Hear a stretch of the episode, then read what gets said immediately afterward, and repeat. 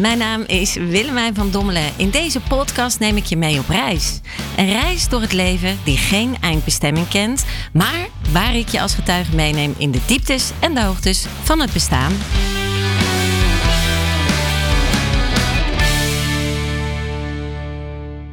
Hi, welkom bij mijn podcast. Heel spannend, de enige echte Pink Rebel in de house. Jawel, jawel. Ik neem je dus mee op mijn reis zonder eindbestemming. Uh, als uh, kleine rebelse prinses heb ik uh, toch wel een heel boeiend bestaan. Never a dull moment. Ik gun het mensen die op een berg zitten en in alle stilte om kunnen zeggen. Maar dat is voor mij wat lastiger in mijn vurig temperamentvol bestaan. Voordat ik begin, wil ik eigenlijk in deze podcast even iets met jullie delen. Uh, meteen al iets vurig hart vanuit mijn eigen hart, iets kwetsbaars. Vandaag is het namelijk de dag dat het leven en de dood, zoals elke dag natuurlijk, maar zeker bij mij ietsje dichterbij is gekomen. Mijn lieve vriendin Yvette heeft op dit moment dat ik deze podcast opneem afscheid moeten nemen van haar papa. Euthanasie, een keuze. Een keuze die we in het leven kunnen maken om afscheid te nemen van het hier en, uh, en het nu. En dan gaan we weer naar een andere dimensie toe. Heftig, intens, sereen, maar ook heel mooi. Dus deze is eigenlijk een stukje ook voor uh, uit eerbetoon dan aan de papa van Yvette. Maar ook iemand anders die uh, in het leven staat. Godzijdank staat hij nog in het leven, maar die wel de dood in de ogen heeft moeten en mogen kijken, is Frank. Dus Frank, ook voor jou wil ik even zeggen, jongen, super knap. May the force be with you. Uh, jij hebt een hersentumoroperatie gehad. Uh, ze hebben die uh, terug opnieuw moeten, met chemo moeten behandelen. En je stuurde gisteren weer een topbericht dat je, dat je gewoon dwars er doorheen gaat. En dat you fight like a rebel with a cause in dit geval. Dus good for you. Even terug naar mezelf nu. ja, ik neem je mee op mijn reis, mijn levensreis, waarin ik graag met jou ook bepaalde filosofieën deel, beperkte wijsheid, want ik ben zelf ook nog elke dag een beetje een student van het leven, uh, maar het uh, heeft me zeker verrijkt. Ook de dieptes, de dieptes hebben eigenlijk de pieken kunnen creëren. Want zonder dieptes geen hoogtes natuurlijk. En dat waren best wel wat, wat dieptes bij. Ik lach erom, maar dat is ook een beetje een zelfverdedigingsmechanisme, denk ik. Um, kijk, uh, we zijn nu in een, in een tijd waarin we tijd nemen, waarin we stilstaan om vooruit te gaan. Um, daar heeft COVID natuurlijk ook zijn steentje aan bijgedragen. Ik denk dat dat uh, een, een, een raar cadeau was van het universum, om het dan zomaar te zeggen. Want uh, ineens moesten we stilstaan. Stilstaan bij onszelf, waar we stonden, waar we naartoe wilden. En dan krijg je een heel mooi momentum van het hoofd en het hart. Um, en zo begon ook mijn reis. Laten we zeggen dat het ietsje langer geleden is dan 20 jaar. En ietsje minder lang geleden dan ongeveer 50 jaar. Dus zit er ongeveer tussenin. Hens ik zeg natuurlijk niet zomaar even mijn leeftijd als jonge dame. Dat gaan we niet doen, hè? Daarvoor is de podcast niet. Dus wat gebeurde er? Nou, wat er natuurlijk gebeurde, dat er een mannetje was en een vrouwtje. Papa, mama. En die dachten, nou, drie jongens, van nou, misschien is het wel eh, een leuke tijd voor een meid. En mijn opa had kennelijk gezegd, nou, als je een meisje wil, dat krijg je niet zomaar natuurlijk. Dan moet je er wel wat voor doen. Natuurlijk moet je er iets voor doen, dat snappen we allemaal. Dat heb je hetzelfde als je een jongetje wil krijgen. Maar goed, uh, ze moesten het vooral doen onder de volle maan. Dat was heel belangrijk. Dus die twee, papa en mama, hebben daar uh, hun werk aan gehad. Maar kijk, was het volle maan of niet? Ik was er geen echte getuige van natuurlijk. Maar uh, daar zit ze dan. Dus het is klaarblijkelijk toch goed gegaan. Ja, en toen kwam de geboorte. Ik zelf uh, vond dat niet zo'n goed idee, klaarblijkelijk. Dus ja, dat was daar wel lekker cozy, dat was daar lekker warm binnen in uh, mijn moedertje. Dus ik besloot eigenlijk lekker te nestelen en heel moeilijk te doen om eruit te komen. Dat vond mijn moeder natuurlijk niet zo geweldig. Maar kijk, het is dan toch gelukt. Het is ook natuurlijk gelukt voor de mensen die dat graag willen weten, dus zonder keizersnee. Ah, fijn. Daar was ze dan, kleine Willemijn. Uh, top hè? Ideaal kind. ja, wat zou je anders ook denken natuurlijk hè? Dus uh, zo ideaal dat ze zelfs met het slapen af en toe met een spiegeltje onder mijn neus kwamen kijken of ik nog wel leefde. Dus toen begon het gezeik al met mij. En, maar ja, allee, ze waren toch dankbaar, want uh, de meeste kinderen huilen, huilen, huilen. Ik was alleen maar lekker aan het lapen. En daar ben ik nog steeds dol op. Er zijn maar twee dingen die ik het lekkerst vind in het leven. Dat is lapen en het andere mag je zelf invullen. Maar ik denk dat je het wel weet.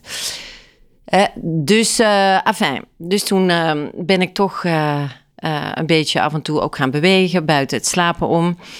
En ik bleef maar lief en gezellig en zo. Dus zij dachten, wauw, dit is het kind wat, wat iedereen geweldig vindt en wat iedereen wil. Ja, dat hadden ze nog niet uitgesproken. En toen kwam natuurlijk die rebelse kant naar boven, nietwaar?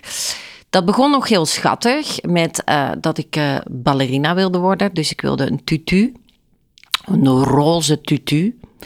Alles was roze. Dus mijn hele kamer was een roze tempel en uh, alles wat rond mij vibreerde was roze. Alles moest ook roze zijn. Het was zo'n beetje, ik weet niet, voor uh, de generatie die dit beluistert of ziet. Um, was uh, familie Knots. Ik weet niet of er nog mensen zijn die dat kennen, maar dat was een reeks dat zou nu niet meer denkbaar zijn. Zou ik denk ik wat te saai zijn. Maar daar was dus ook een dame in. Ik weet haar naam nu even niet meer.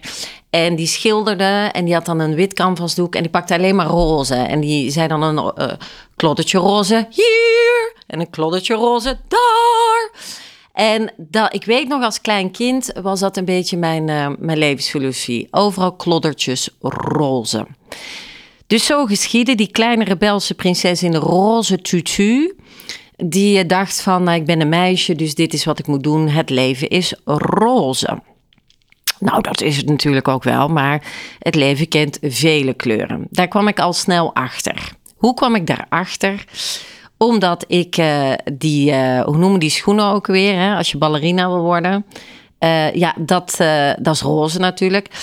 Maar dat zit voor geen meter natuurlijk. Hè. Je kunt daar, ik snap daar niks van hoe dames daar iets mee kunnen doen. Of heren trouwens, hè, want heren kunnen ook uh, ballet doen.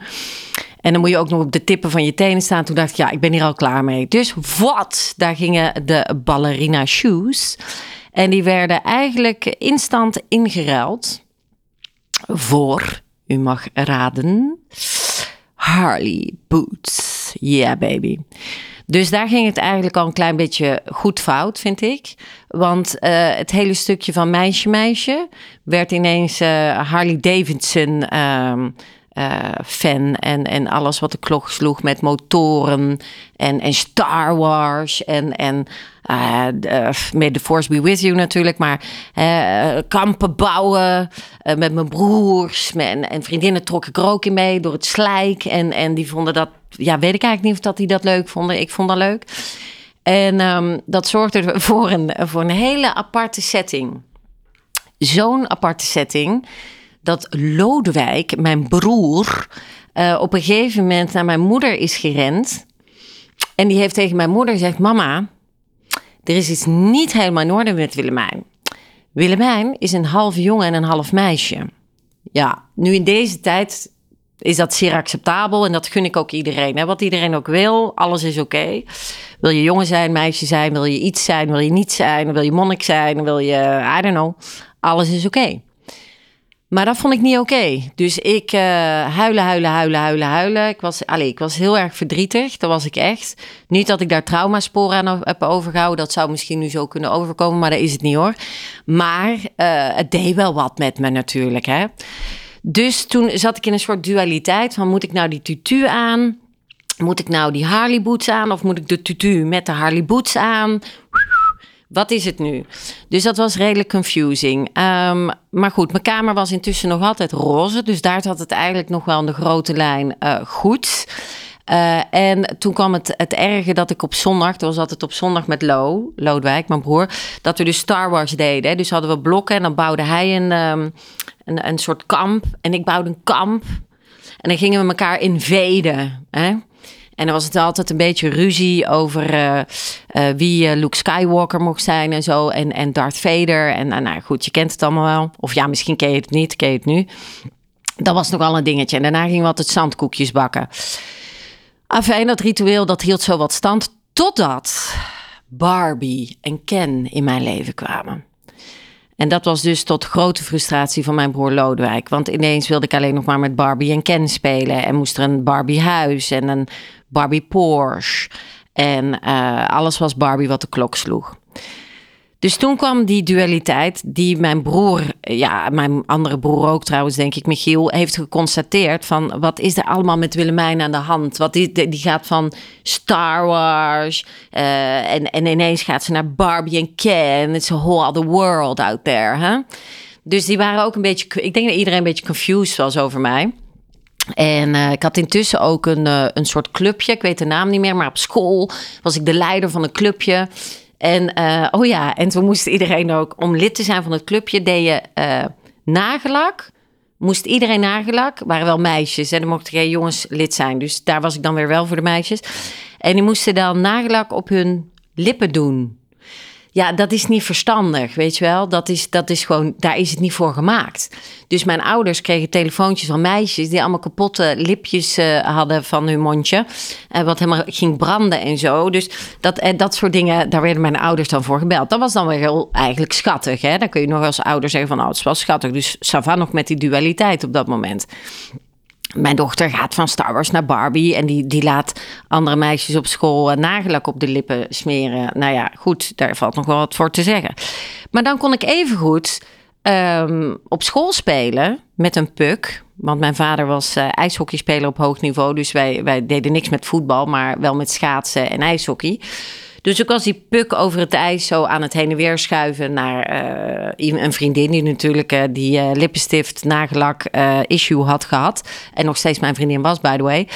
Dus ik ben zo met haar aan het spelen. En een jongetje, of een jongen denk ik, die iets ouder was dan ik, die pakt die puk af.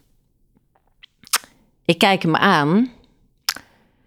En ik denk dat ik hem gewoon aankeek. Ik denk niet eens dat ik iets zei. Maar die begon mij gewoon uit te lachen. Die begon mij gewoon knetterhard uit te lachen. Dat vindt niemand leuk, hè? Dus ik zeg, geef die puk terug. En die jongen begint weer te lachen. Nou, toen vond ik het lachen wel genoeg geweest. Dus wat doe ik? Klats, vlindermes. Want Lodewijk had mij geleerd met vlindermes hoe dat, dat werkte. Vloep, vloep, vloep, vlindermes. Toen had ik heel snel de puk terug. Jongen was weg, iedereen in mijn omgeving was weg. En uh, ja, het vlindermes moest ook weg, want papa en mama werden weer gebeld door school. Dus je krijgt al een beetje, denk ik, een, een idee van wat de, de rare vibe rond mijn bestaansrecht was. Dus dat zorgde er ook voor dat ik uh, mijn plekje niet zo goed kon vinden. En daar had ik zelf ook wel wat, uh, wat moeite mee. Nu komt er ook een beetje een, een rariteit, een extra rariteit in dit verhaal. Um, al was het nog niet raar genoeg, denken we, dan. Uh, maar dat was ook een beetje dat ik um, uh, het hele traveel tussen jonge meisje en zo, ik snapte dat niet zo goed, weet je wel.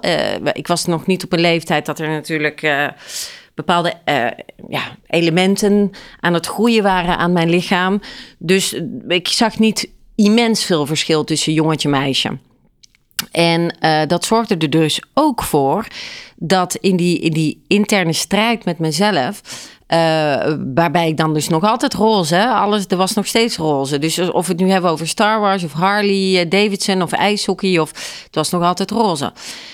En dan, en dan, en dan en dan voelde ik iets. Niet naar een meisje, maar wel naar een jongen. Johnny heette die. En toen dacht ik nog van, oh, uh, uh, Johnny, Johnny. En ik dacht, ja, ik heb het gevoel dat ik iets voel. En dat is raar, want het was zoiets, weet je wel, zoiets ondefinieerbaars. Ook niet iets wat ze op school hadden uitgelegd, of mama en papa, of mijn broers. Uh, ik, ik wist niet uh, wat, wat, wat het was. Ik, ik wist het niet. Dus ik had dat wel aan een vriendinnetje verteld. Dus ik zeg tegen dat vriendinnetje: Ik denk dat ik zoiets als verliefd ben op Johnny. Weet je wat ze doet? Deed. Want ze kan het nu niet meer doen. Of ze zou het nog kunnen doen, maar nu is het niet meer relevant. Want ik ben niet meer verliefd op Johnny. Eh, die zegt in, in de rij van de school, weet je als de bel gaat, moet je in de rij gaan staan. Ik weet niet of dat nog zo is, maar toen was dat zo. Willemijn is verliefd op Johnny. What the F? Daar kon ik niet mee lachen natuurlijk. Deze keer geen vlindermes, maar wat deed ik? Ik pakte in dit geval Annelot. Ik schoof Annelot niet echt liefdevol, maar vrij bruut tegen de muur. En ik had geleerd van Lo hoe ik een knietje moest geven. Dus ik heb haar een knietje gegeven.